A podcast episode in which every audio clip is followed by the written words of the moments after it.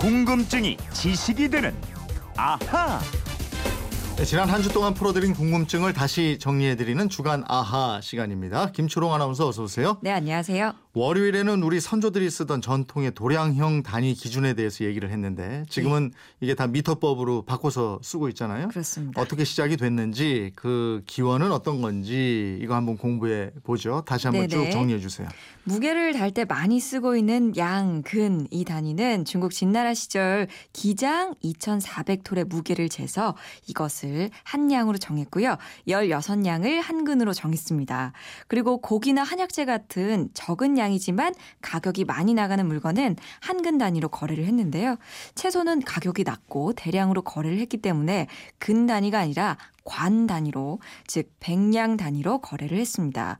원칙대로라면 한 관이 약 6근인데 이 사람들이 쉽게 계산하기 위해서요. 한 관을 10근으로 계산을 하게 됐고요. 그래서 채소는 한 근의 무게가 10량이 됐습니다. 음, 고기는 한 근이 16냥인데 예. 채소는 중간에 바뀌면서 한 근이 10량이 됐다 이거잖아요. 그렇습니다. 예.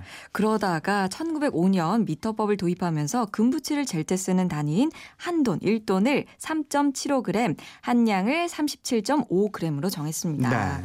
고기는 관습대로 한 근이 16양이었으니까요. 16 곱하기 37.5g을 해서 600g이 네. 되고요. 채소 역시 관례대로 한 근을 10양으로 계산해서 375g이 한 근이 됐습니다. 음, 그러면서 고기 한 근하고 채소 한 근의 무게가 달라지게 됐고 그렇습니다. 지역별로도 차이가 나게 됐다 이런 말씀 드렸고요. 네. 화요일에는 햄버거하고 핫도그의 유래를 알아봤는데 핫도그가 개하고 관련이 있었다. 예. 그렇습니다. 핫도그에 그 길쭉한 독일 프랑크 소시지가 주로 들어가잖아요. 이 소시지가 닥스훈트라는 독일 개예요. 네. 이 몸통은 길고 다리는 아주 짧은 이 개랑 비슷하다 그래서요. 음. 닥스훈트 소시지라고 이름을 붙였습니다. 네. 1901년 어느 날 신문에 스포츠 만평을 그리는 한 만화가가 경기장에 갔는데 이 프랑크 소시지 빵을 파는 노점상들이 경기장에 쫙 있는 모습을 봐요. 음. 이걸 만화로 그렸습니다. 그런데 이 만화가가 독일어인 닥스훈트의 철자를 쓸 줄 몰랐대요. 네. 그래서 뜨거운 닥스훈트 소시지 이 말 대신에 핫도그 소시지 이렇게 써놨다는 거죠. 음. 그때부터 핫도그라는 말이 퍼지기 시작했는데 미국 사람들은 지금도 핫도그 즐겨 먹잖아요. 굉장히 많이 먹습니다. 일 1초에 818개를 먹어치운다는 통계가 있고요. 이 대회도 있고 이렇더라고요. 보니까. 예, 예. 아유, 북미 육류협회가 7월 22일을 National Hot Dog Day로 지정해서 행사도 벌이고 있고요. 근데 또 미국 정부는 가공된 고기는 몸에 해롭다고 경고도 하고 있습니다. 네. 수요일에는 개코 얘기했는데 개가 냄새를 잘 맡는다 이건 알았는데 그때 전 놀랐어요. 예. 사람보다 10만 배. 어휴, 어. 대단해요. 예. 후각 세포에서 차이가 나는데요. 음. 우리 인간은 약 500만 개의 후각 세포를 가지고 있습니다.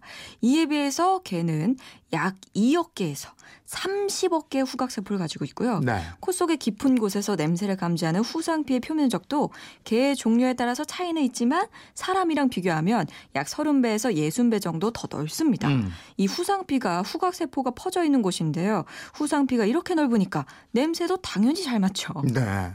개는 또 저뇌 네. 크기가 인간의 10분의 1밖에 안 된다 이랬고 네. 근데 냄새를 처리하는 후각 망울 이건 사람보다도 3배가 크다 이랬죠. 맞습니다. 거기다가 비강이라고 콧구멍에서 목젖 윗부분에 이르는 빈 공간이 있는데요. 음. 이 비강이 넓어서 공기가 오래 머물게 됩니다. 음. 이것 때문에 냄새 분자가 더 활발하게 움직이고 냄새를 잘 맡게 된다 그래요. 그래서 사람 몸에 있는 암 냄새, 이게 암까지도 잘 찾아낼 수 있다 이랬는데 예. 이게 개뿐이 아니고 돼지, 코끼리도 후각이 아주 뛰어나다고 그랬잖아요. 맞아요. 프랑스 농부들이 네. 돼지 후각을 이용해서 야생 송로버섯을 찾을 정도입니다. 음. 후각 수용체 유전자 수만 비교하면 돼지가 약 1,300개로 1,100개인 개보다 많습니다. 네.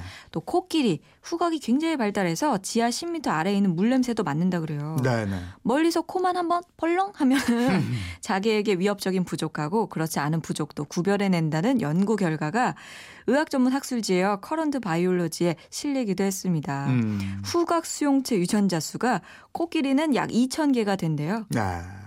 이저 동물들이 왜 저 코가 큰 동물들 코끼리도 후각이 예. 더 발달됐다고 그랬는데 예. 사람도 그러면 코가 크면 냄새를 잘 맡나? 글쎄요. 이거 제 궁금증이니까 좀 알아봐 주세요 나중에. 아, 이거 그 논문을 써야 될 것 같은데 아나운서 그만둬야 될 것 같은데요. 아, 그것도 궁금한.